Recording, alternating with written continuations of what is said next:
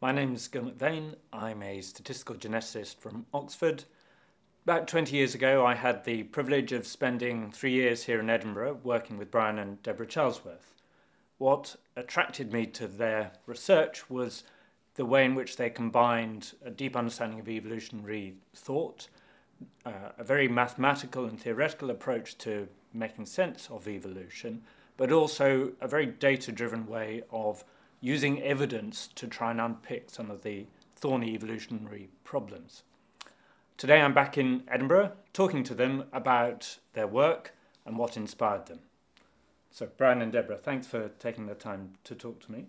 Maybe we could start by you telling me a little bit about the, current problems that you're working on.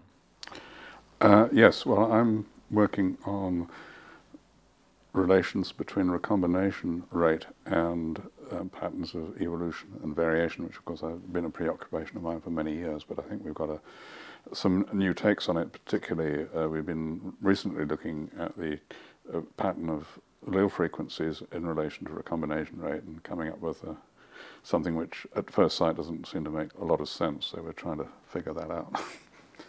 Deborah?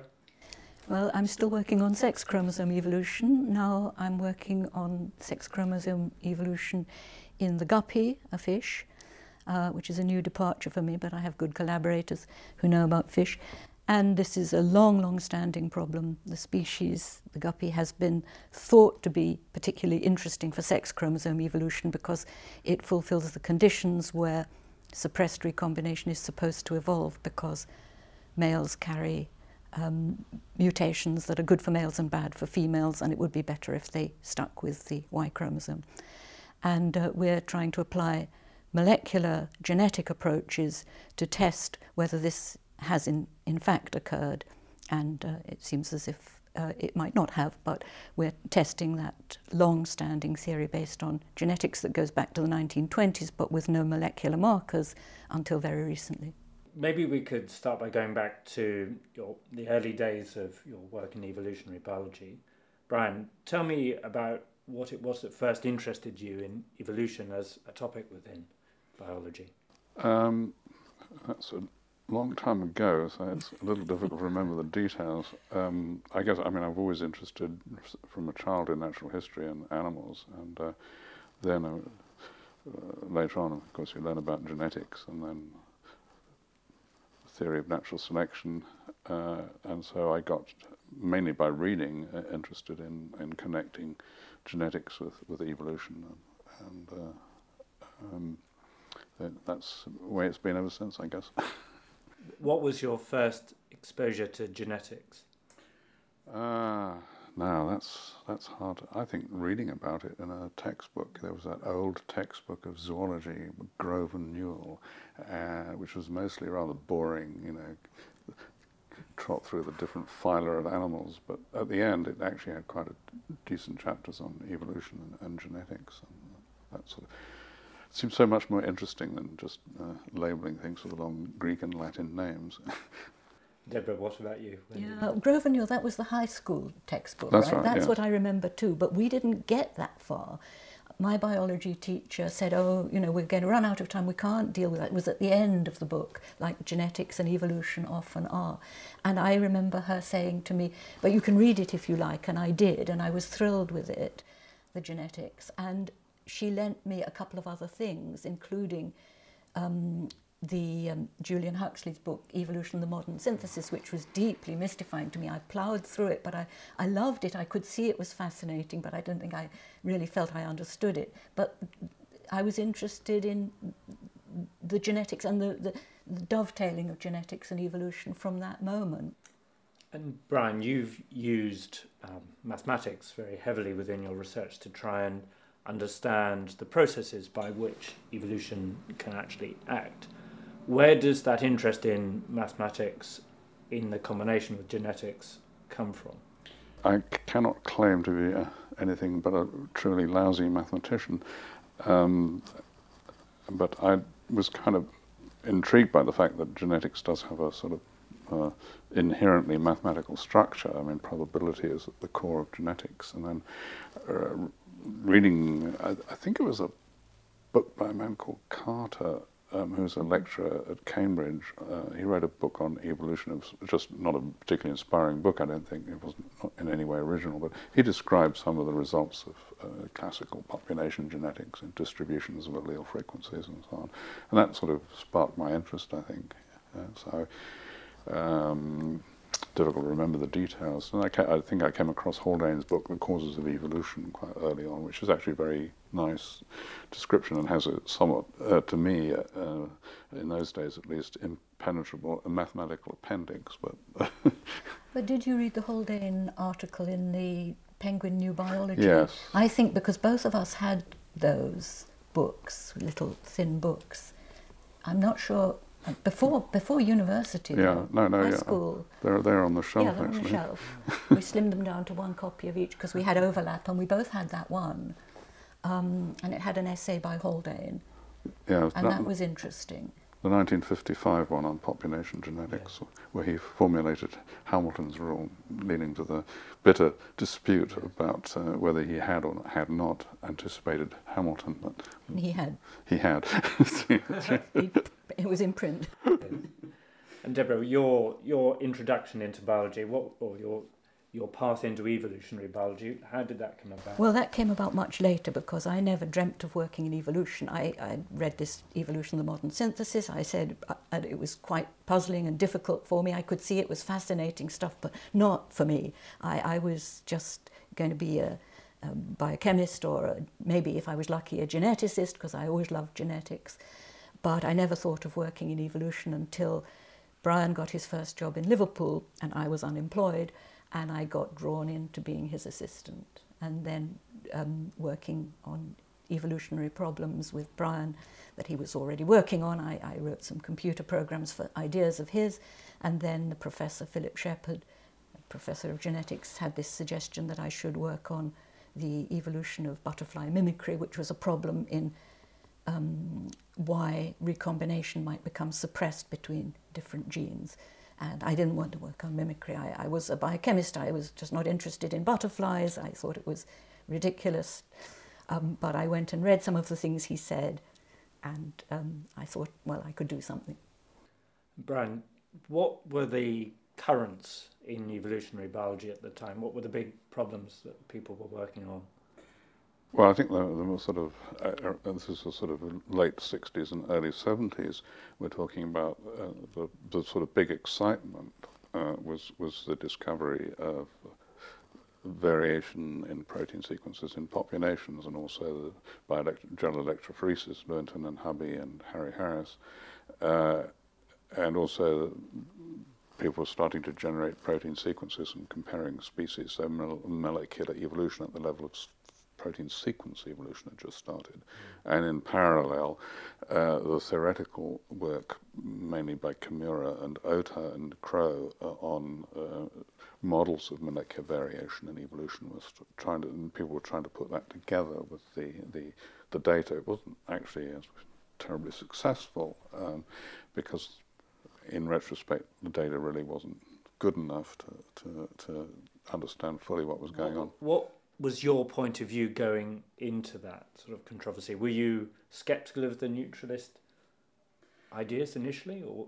As you know, there was a sort of fairly sort of vigorous controversy, especially in this country. The sort of older school yeah. people like Bryan Clarke um, wanted to believe strongly that everything was under selection.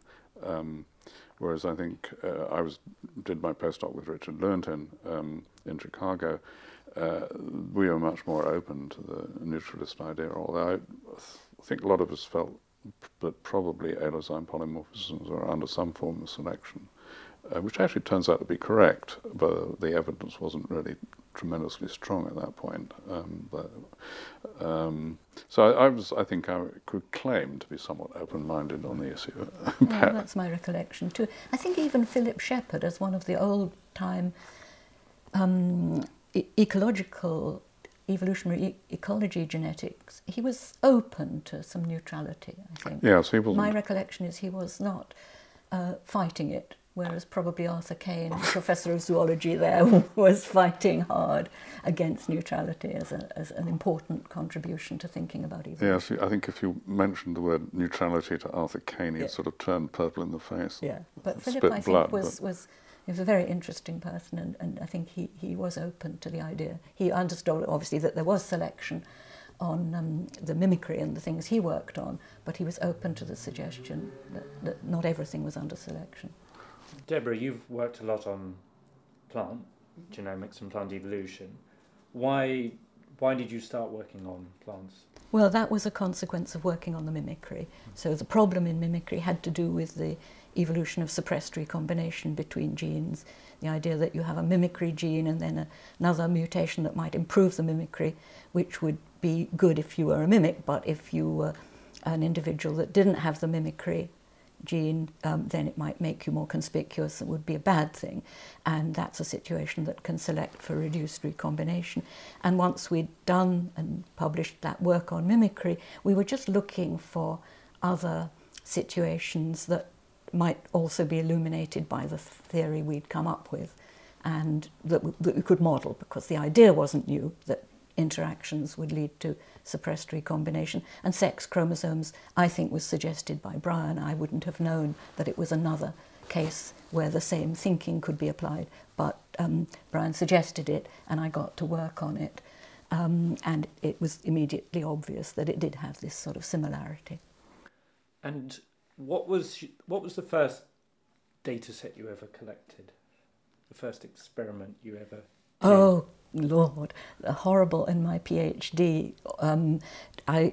Um, I was left at the end of the first year of my PhD. I was left uh, with my supervisor having died, having been too ill ever to come to work in his in that first year. So I had two years of PhD funding and had to think of an experiment. And so I um, studied whether blood glucose levels were showed any signs of genetic variation in mice. I was I had to work on mice. That was what I was working on, um, and uh, I. Uh, proposed this experiment to my replacement supervisor, and he said, Yeah, go for it. You can do that in two years. And I did. Less than two years, I was keen to get out. And you've enjoyed experiments ever since? I used to, yes, but I haven't done any experiments. I haven't been, haven't done anything in the lab. Done a bit in the greenhouse, but nothing in the lab since moving to Edinburgh more than 20 years ago. I've had people work in the lab and I help analyse data, but I haven't been in the lab myself. You mentioned writing computer programs mm. um, with Brian uh, a long time ago. Tell us a bit about what it meant to write a computer program at that point. Oh, that was fun in those days.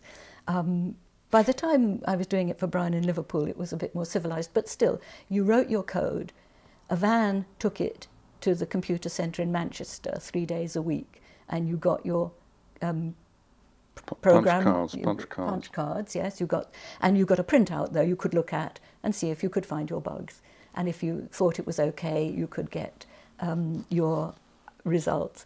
But earlier than that, when I was a PhD student, I did this experiment on mice, and it involved a very complicated analysis of variants that needed to be programmed. And I wrote a computer program for their computer, Titan, it was called, probably slower than your wristwatch. Um, and it had its own language, Titan autocode, and that was punch tape. Mm-hmm. And it was again, you cycled in, with your punch tape with a rubber band around it, took it to the reception, and next day you could get the print out of your program. How we ever got any program to work, I don't know. We were young. How do you debug a program like that? Uh, you, you thought about it much more than you do now. Now I, I, I bung stuff in and run it and it finds errors and I sort them out. I don't know how we did it then.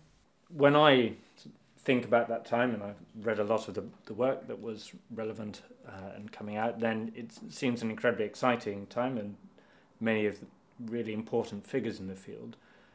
Who was particularly important to you uh, as a mentor, or someone, or someone you got ideas from, or someone who challenged your thinking? Well, I, it was really not until I did my postdoc that uh, this, this, I had this uh, good experience. My PhD advisor was pretty much useless. Um, uh, it was Richard Lewontin, uh, who at the time was kind of the sort of name in, in sort of more experimental side of population genetics. I did, did two years with him, and he was he was a guy who, who did not uh, in any way uh, tell you what to do. I mean, he expected you to come up with your ideas and do your work, and he would chat to you from time to time. He had a huge number of postdocs. He had a big grant from the Ford Foundation, uh, and uh, but you know the atmosphere was great because he had you know very bright postdocs. John Gillespie was there. Monty Slatkin, they were my contemporaries, uh, and various other people. Um, uh, so, uh, and we'd have a weekly sort of lab group meeting where people would present things, and Lewontin was, he was, you know, one of these people that never hesitated to criticize, mm. uh, and so he had a, you know, you, you realize that if you're doing science, you have to be critical. You have to say, does, do we really know this, or is this just, you know, somebody bullshitting? Uh, uh, and so I think I learned a lot from him. Yeah, that phrase, I don't understand what you're saying. Yeah, well, if you really thought somebody was really he really disagreed with what we were saying. He sort of leaned back and said, I don't understand what you're saying. this would cause a lot of people just to kind of collapse. Yeah, exactly. so he was widely hated, actually. I, I, but he was he was a guy you could argue with. You see, he wasn't the sort of big yeah. professor who would say, you've got to believe what I'm saying. If you said, no, Dick, wait a minute, I think you've got it wrong there, he would actually, you know, listen to you. Uh, he, I mean, he was kind of aggressive in his style, but it was a sort of it was a good aggression to, to get to the bottom of things. I really think there is a sort of good aggressive discussion in science that he's not the only one we've experienced that with. And it can be taken wrongly. People can find it too aggressive, but I think it's intended for a good purpose and it works. It was also, it. again, as a sort of lab head, he would not ever sign his name on a paper which he didn't think he'd actually done something. So um, uh, you know, the work I did in, in Chicago, uh, he, he would never put his name on it. But it wasn't, in fact, originally his idea, because it was the project of Ted Giesel, right? Not really. Uh, it, it, was Ted Giesel sort of messing around, basically. Okay. I don't think it was much to do with Dick. It I was really, it was, uh, it was actually more uh, mm. Tim Prout, who's also. Uh, a wonderful character. Have you ever met Tim? Have once. Yeah, yeah well, Monty Slatkin described him as looking like a train conductor. Mm-hmm. Um, he had this very down to earth manner. And uh, so we were discussing something. Uh, uh, he was visiting Lewontin for a few weeks, and he said, "Oh, I don't believe in Fisher's Malthusian parameters." And uh, okay. so that, that was, I said, "Okay, why not?" He said, so he explained why not. So that was my first piece of theoretical work, actually, mm-hmm. okay. was showing that yeah, there's a problem with Fisher's Malthusian parameters, and you can solve it by looking at the, the real equations for an age-structured population. Um, okay. uh, so he was again a, a similarly, um, you know, very thoughtful and uh, very nice um, person to, yeah, to Tim interact was with. a really Tim, nice yeah, person. Yeah. And Deborah, for you, were there particular role models you had? I don't, not in evolution, because I never dreamt of working in evolution. I never thought I, I, I, would work in this field. But obviously, I saw Brian and the interaction with Dick Lewontin's lab. I was a postdoc in Chicago at the same time in a dead end lab that was doing human genetics, but not doing anything actually. I was the only person there doing anything. Um, and uh, the, um, so, you know, I, I didn't have a, a good uh, interaction either in my PhD because my supervisor was too ill and he died, and then I had odd supervisors on and off, but I was on my own.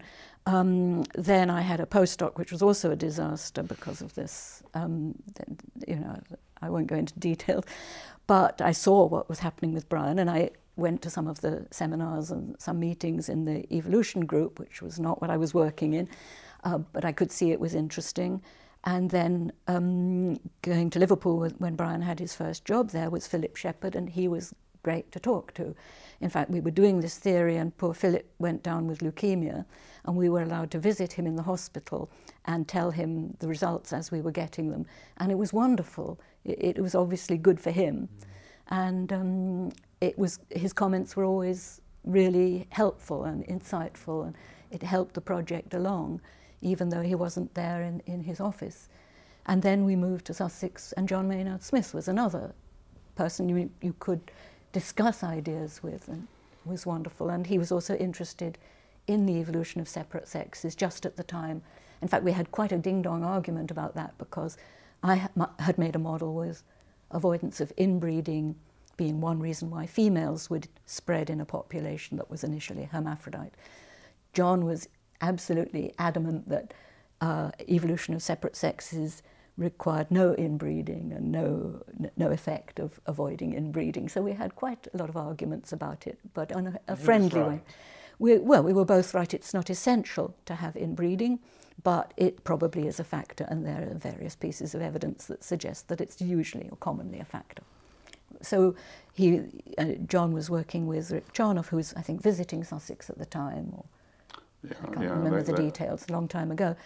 But they had a model where you could get the evolution of separate sexes just by selection on how you allocate resources to male or female or both. Um, and you could, but it's a bit difficult without avoidance of inbreeding. Do you, Deborah, have a favourite paper that you've written?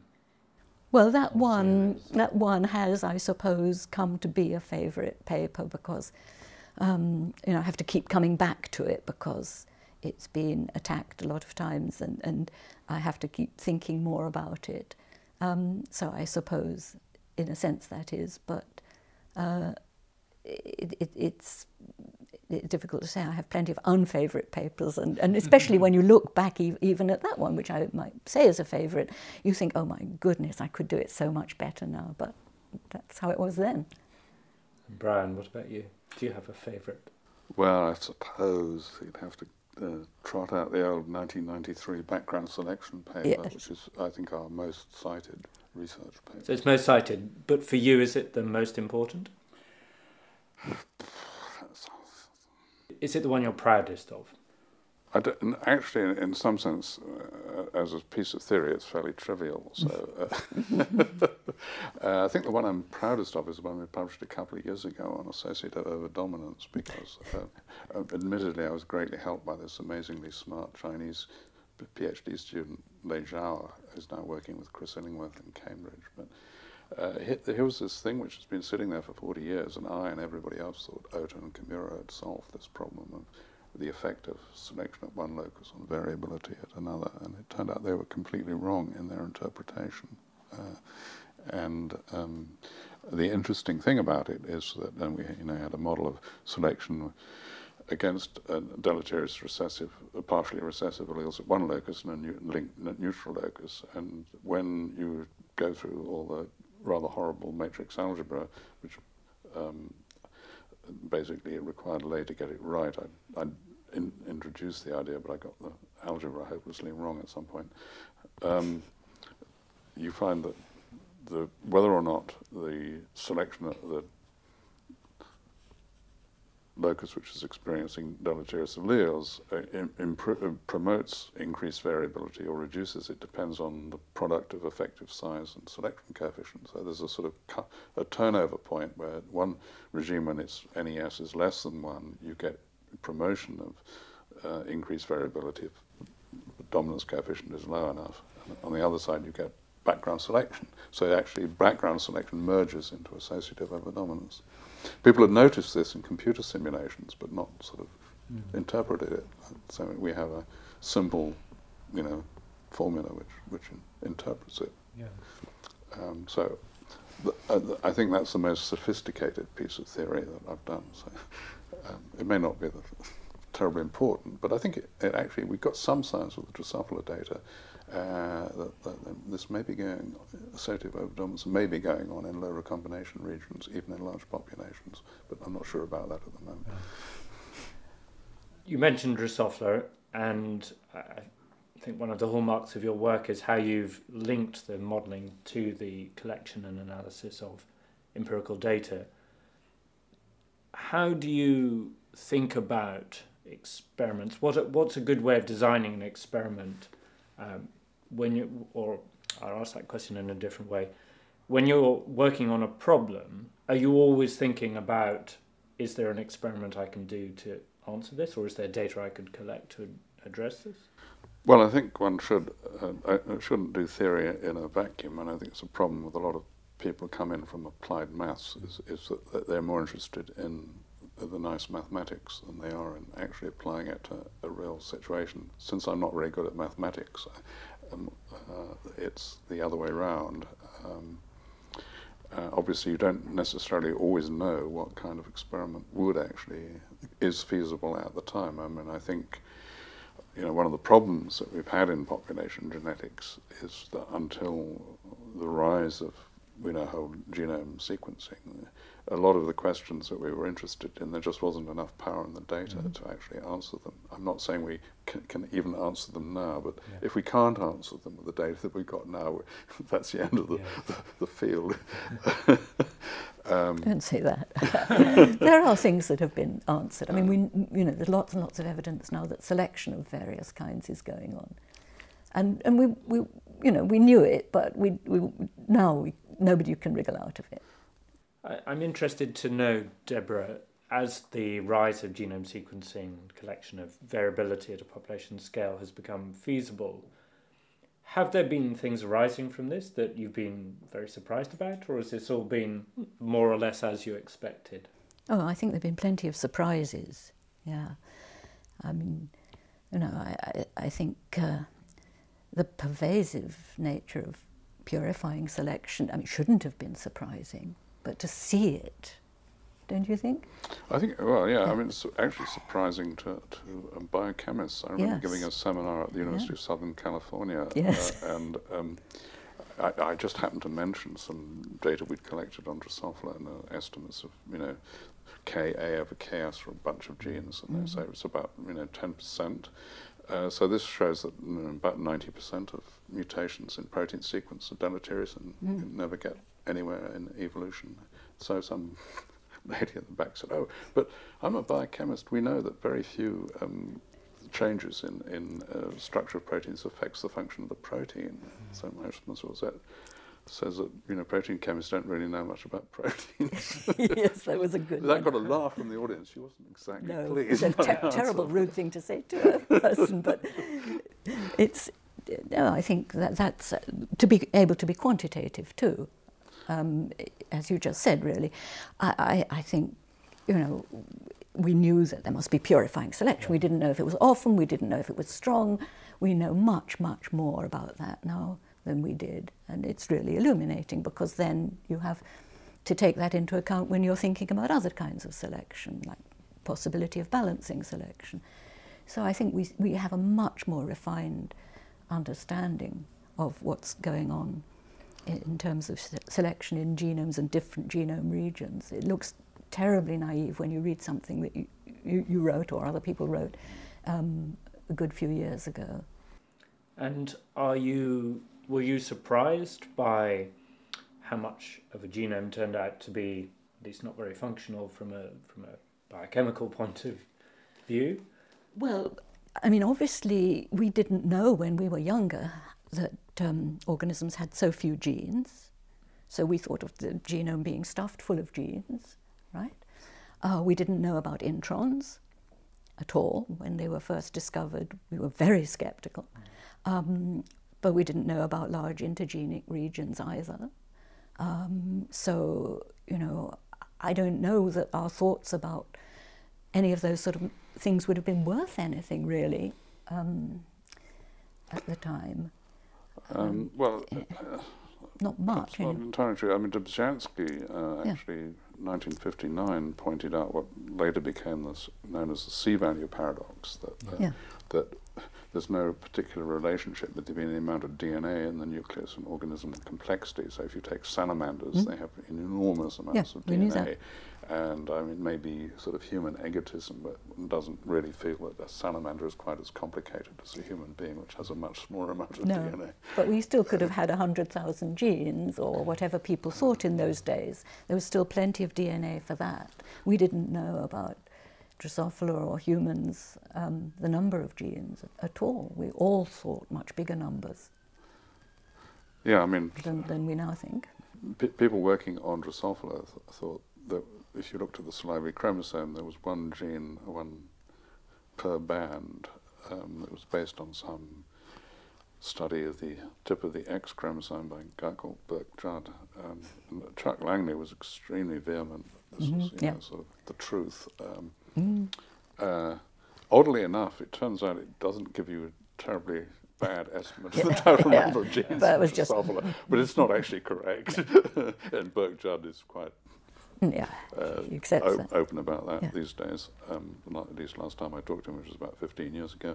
Um, uh, so uh, you know, we, the level of sophistication that's been introduced by genome sequencing and our knowledge of the structure of the genome, of course, is just, you know, Mm. I mean, still there are a lot of issues with whole genome sequences with the, because we know that there's large areas of the genome which consist of highly repetitive DNA, and people basically don't go into that when they sequence a genome Yes. very wisely. uh, um, but you know, it, it, it has, I think, uh, wouldn't without genome sequencing, we really wouldn't know much about Yeah. this kind of stuff.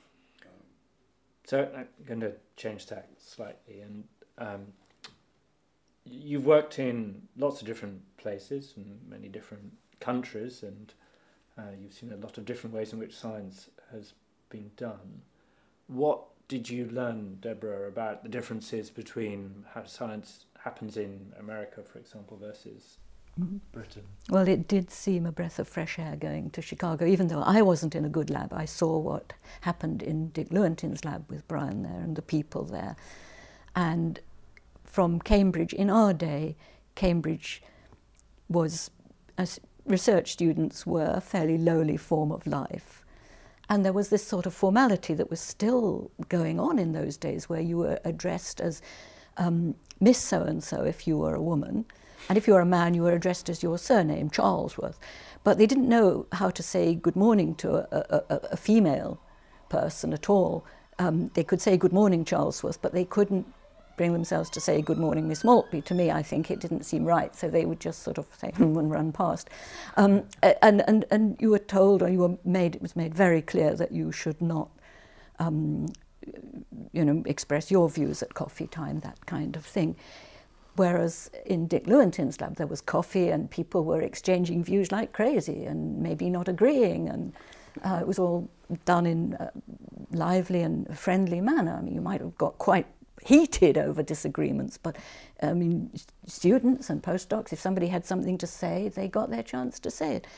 It was uh, also, I mean, so much better. The in those days rather too long, probably PhD period in in, in um, American universities. The three years you got in in our time in Cambridge was too short, even though we had quite an intensive part too. Three years was ridiculous. Uh, so I think the American PhD training system is still much much better. Um, they have time to grow up. They have time to help one another. The older established students help the younger ones. You get a very good atmosphere when you go and visit those places very often. Um, we didn't have any of that. Oh, it's changed quite a bit here, though. And Yeah, I it's think in some here. ways the genetics department at Cambridge Yeah, we um, can't was, generalise. was perhaps not totally representative of what happened in, in Britain, even at that time. It was quite different at Sussex, for Yes. example, when we moved there. That was oh, John was always open to young people and ideas. John always liked to hear young people's ideas, even if he would explain why he didn't agree with them. But he, he always took them seriously enough to listen first, don't you think? Yeah. And that was, but he was unusual and admirable in that way. I mean, I think it's more a matter, almost really more a matter of those individual people rather than Yes. the, the, the, the con- culture or the country. I think so, but I think generally research students were not um, given, it wasn't a feeling that you had in Chicago that they were potential scientists in the making and, and that they could be supported and they were young. And we have that now here much more, that you don't expect the same from them as you expect from a postdoc, but you, you look out for signs that they could develop and you, you make allowances for the fact that they're still very young much more than they did then, I think. And it was not just at Cambridge. One did occasionally meet students, but we were not encouraged to go to meetings or even just to listen. Um, we were very isolated, but we did occasionally meet other students. So clearly, genome sequencing is enabling all sorts of deep evolutionary questions to be addressed with data um, in humans and Drosophila and uh, other species.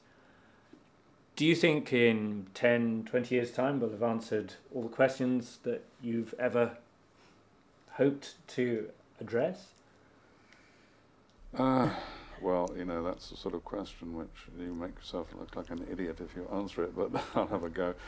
Uh, what I suspect usually happens in science is you answer some of the questions that uh, but the answers to the questions raise other ones. Yeah, that's just what I was going to say. Yeah. Um, uh, I think probably um, we will get a much better picture of uh, questions like what's the distribution of selective effects on new mutations for different types of uh, mm. sequence, coding sequence versus intergenic regulatory sequence and so on. Um, I think uh, obviously the methods we've got at the moment are, are, quite imperfect, I think, and I suspect that it won't be so much the data as, as people coming up with better ways of, of modeling the data and using bigger and more expensive computers to, to, to make sense of it. Um, I mean, uh, I mean, I'm not sure myself that the sort of rush to collect enormous numbers of sequences from large numbers of different individuals, which you're somewhat engaged in yourself, is, is going to help much with population genetics. I can yeah. see it for the sort of applied aspects of interpreting human disease. I think uh, that that's clearly important, but um, I think for the more um, sort of evolutionary question, we don't actually probably need such enormous data sets. Um, do we need? I think we need better model, better, better methods of analysing the data.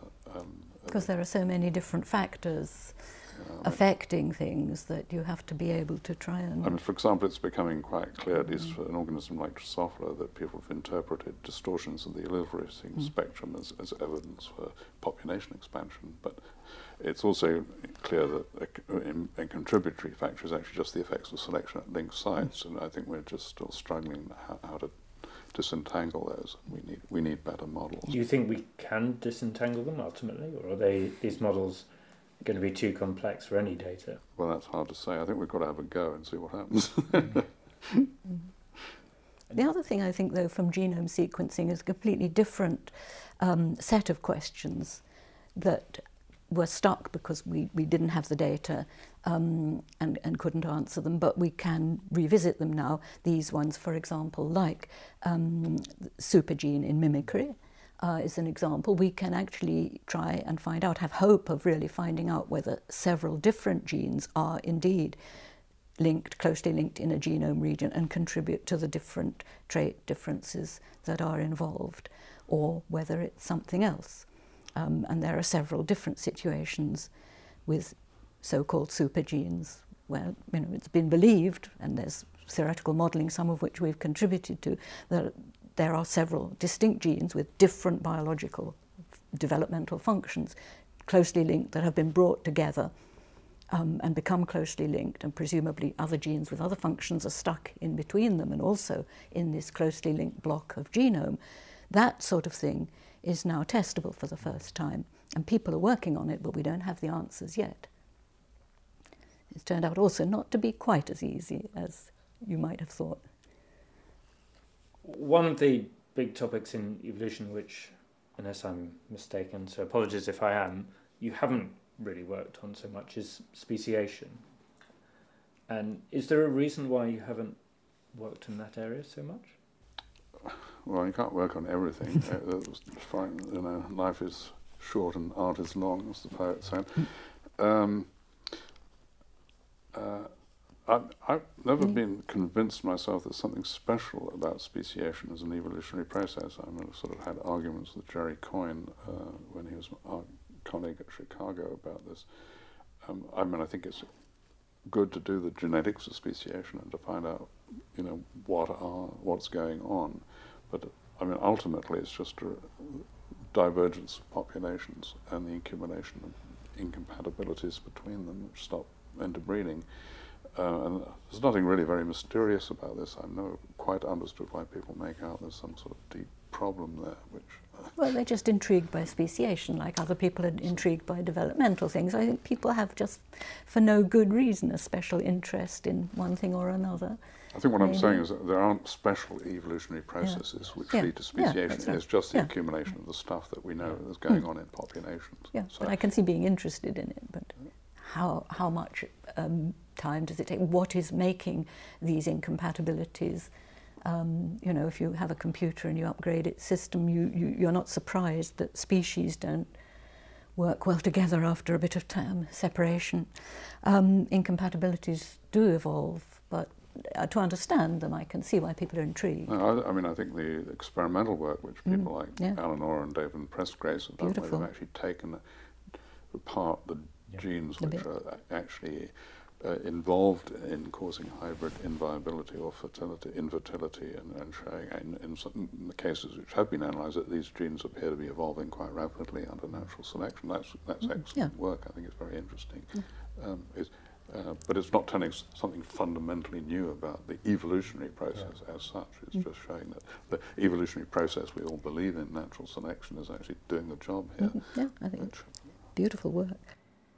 And for those like myself who are engaged in the program of generating a, a lot of genome data linked to phenotype in, in many places, from the your sort of your perspective, what are the things that we're not thinking about that we should be? well, um, I guess one of the big unsolved questions that um, may, maybe these large data sets should help is, is what, what is maintaining the variation in quantitative traits like variation in human height and so on. And the evidence seems to be pretty convincing now that there's a very large number of independent bits mm-hmm. of the mm-hmm. genome which are influencing this, as Fisher modeled in 1918. um, uh, so that the so-called infinitesimal model, I mean, it's not a perfect representation, but it seems to have a good deal to it. But then, where, what, where is this variation coming from, and why is it maintained in the, in the population? Um, we don't really know the answer to that. There are models, uh, mutation, again, and stabilizing mm. selection. They don't actually seem to fit terribly well. Um, maybe there's also selection for maintaining alleles of intermediate frequencies that are involved.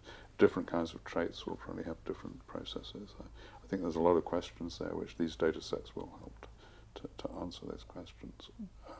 But I'm not sure how many people doing this work are actually interested in that question. Uh, that's another. Some are. Some are. Yeah. I think a, I think a lot are interested, but don't have the time to ask these questions. Well, that's right. Yeah, mm. the pressure to use it for applied purposes yeah. is pretty mm. pretty intense. Right? Yeah. And Deborah, from your point of view, what what should we be thinking about, or are there are there problems that we should be using some of these new technologies to address that we're, we're not? Well, I, I just said my pet one, you know, is to revisit these, these um, models that have been made and the predictions, and, and I, I think that can be interesting. I mean, it's clear that people are already finding cases of linked genome regions um, by chance because they, they, they're doing genome sequencing and they're looking at phenotypes and they're finding associations between regions, sometimes large chunks of a chromosome that are not recombining, for example. So understanding whether those are cases where this same kind of evolutionary phenomenon has happened and selection has promoted the lack of recombination um, versus not. Mm. Um, that's another related area to what I already mentioned. Um, but uh, you know, I, I, don't know what the outcome will be of that, but I think there's a good deal of work there to try and understand such things. Of course, recombination rate itself, as you, you yeah. have worked on this, I believe, um, something called PRDM9 and mm-hmm. stuff. Uh, uh, you know, it's a very interesting question. Uh, why recombination happens? Well, why it happens at the rate it does. At the rate it is, does. it is it is there selection for increasing re- and de- recombination, or is there not? I mean, what do you think? I think there is, mm. um, but yeah. the, the, evidence is sort of indirect, indirect, and perhaps somewhat weak. Yeah, plenty of evidence that you can have situations to reduce recombination, and plenty of models, but we're still not so sure about what's maintaining it at levels that are surprisingly high in some organisms. Yeah. Um, so I think, there's, Lots, I think yeah. there's a lot of interesting stuff will probably emerge in that direction. Now we are actually getting to grips with some of the genetic factors and molecular factors which are involved in modulating recombination rates. But, uh, yeah, I mean, even just providing the genetic markers to ask whether variants in which part of the genome are associated with genetic differences in recombination. That's something which people have done in the past, but it probably can be done a great deal better now. Um, the, um, just the, the provision of genetic markers from genome sequencing is, you know, can be applied to many problems. Um, yeah, I mean, if, you know, if you can only, only get people to do it, that's the trouble. Yes, it's surprising how often people don't want to do the genetics. So, mm. you know, you can sequence a genome because you send yeah. it to somewhere and they do it and you get stuff back. But combining that with doing the genetics, I'm kind of proud that with the guppy we're doing that and it is helping. It, without doing the genetics. Just explain that Yeah, bit. well, so for the Y chromosome, for example, we knew that the guppy had these male coloration traits which show Y-linked inheritance. The sons look just like the father, and, but the fathers have various different kinds of patterns, but their sons resemble them. And um, we knew that this was um, surprising because there are 23 chromosomes, and why should the Y chromosome have all of these? This theory that I've mentioned suggests that that's what you might expect, but all the same, um, we know that's one chromosome. We didn't know whether it, it behaves like a Y chromosome. We call it a Y chromosome, but it's you have to remember that that meant, you know, it, it's behaving this way according to those coloration factors. We didn't know whether the whole chromosome is not recombining. By doing neutral or ordinary molecular markers, which don't have any reason um, to be um, anything special, uh, we're finding out that this whole chromosome doesn't recombine in males. In fact, it turns out that the, this particular fish, and it turns out probably many fish, mostly don't have recombination in males. It's not quite like Drosophila, where males don't have recombination and females do. The males do have recombination, but they seem just to do it at the tips of chromosomes. Without genetic mapping, we, we, we couldn't have known that. Having the markers from genome sequencing let us do the genetic mapping. And then that's leading to other things that we can do with, those, um, with that understanding. But it's quite, I mean, surprising in Drosophila, the only species which really has a good dense SNP map is Drosophila melanogaster. Mm. We've been working on simulans for the last couple of years, and mm. people have promised us high density SNP maps, but they're sort of never got around to actually completing their analysis. So, organisms are so uncooperative, you know, they, they either they won't produce large families or they go and die, and, and the guppy is very inconvenient that way. Large families are difficult to get. Um, but uh, our collaborators in Cornwall are doing it for us. Not not what you'd call large, but larger than humans anyway. Um, and we, you know, we're accumulating data. We've got enough now. What, uh, you know, we, we, we, we're certain that this pattern is real, and it's, as I said, turns out not to be particularly confined to the guppy, but it's a rare thing. Very maybe two, three other fish. Uh, people have got that kind of data, and it's now it's much easier to get it. But still a lot of work. Still a lot of work, yeah. So, just a couple of broader questions to finish with. One is about how you communicate about your science, and you've both put quite a lot of effort into writing books, which is unusual these days, I think, in, in, in science. Why, why have you written books? Uh, well, the first book I wrote, Evolution in Age Structure Populations, I was invited to by Chris Cannings and Elizabeth Thompson, who were editing a series, Cambridge on Mathematical Biology. So that's an easy question to answer. We were on sabbatical at the time for a year, so that gave me some time off to, to do it. Yeah, I um, wish I had the photos of you um, with all the pages right. spread around. We were also invited by OUP to do the very small introduction to evolution. That happened because of an invitation. That's had a lot of impact. That that book. I've come across a lot of people who've read that. Yeah. Do you do you are you aware of that? Well, we yeah, know it's yeah. sold quite a lot of copies. Yeah, yeah. pays um, for our cottage uh, in Yorkshire each year. And we don't, we haven't, haven't been able to buy, you know, a, a BMW or. No, but it pays the rent of a week's holiday in, in, in Yorkshire. Yeah. It, um, well, not quite these days. The cottages have gone up. Yeah, so I think that was quite a, that was quite fun doing. It that. was fun, yes, to be told to write something very short. Then you really have to focus on what you think is important. So it was very interesting, and I've begged them to get someone to do a genetics one, and they haven't yet, not really. And I still think if I ever get to the end and still alive at the end of this Guppy project, I'd like to try something like that. I think for, I think genetics could be a, a really nice one. Very short, sticking to the Yeah. crucial things. Yeah, well, the other book the, turned out to be Yeah, not short. an elephant. Uh, again, we were uh, sort of invited to write Nagged even. by Ben Roberts, Mm. um, and uh, we hadn't really intended it to be such a monster. We kept asking him to, you know, is it too long, and he never sort of He wouldn't. anything. He wouldn't tell us. He, we kept saying, "How many pages are we up to?" Because we need to cut stuff. And it was already clear. I did tell you to cut out a whole lot of things from time to on, time. I made you cut stuff out. Yes, we both told, but I was, I think you wrote most of the text, and so it was me saying, got to cut this, and you were very good. You'd say, yeah, I suppose so.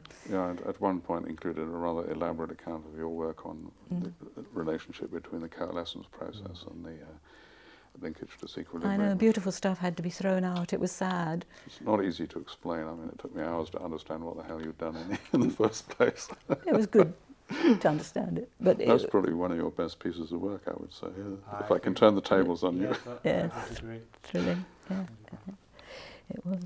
But uh, no, that book blew out. And also, he printed it with wide margins, which we begged him not to.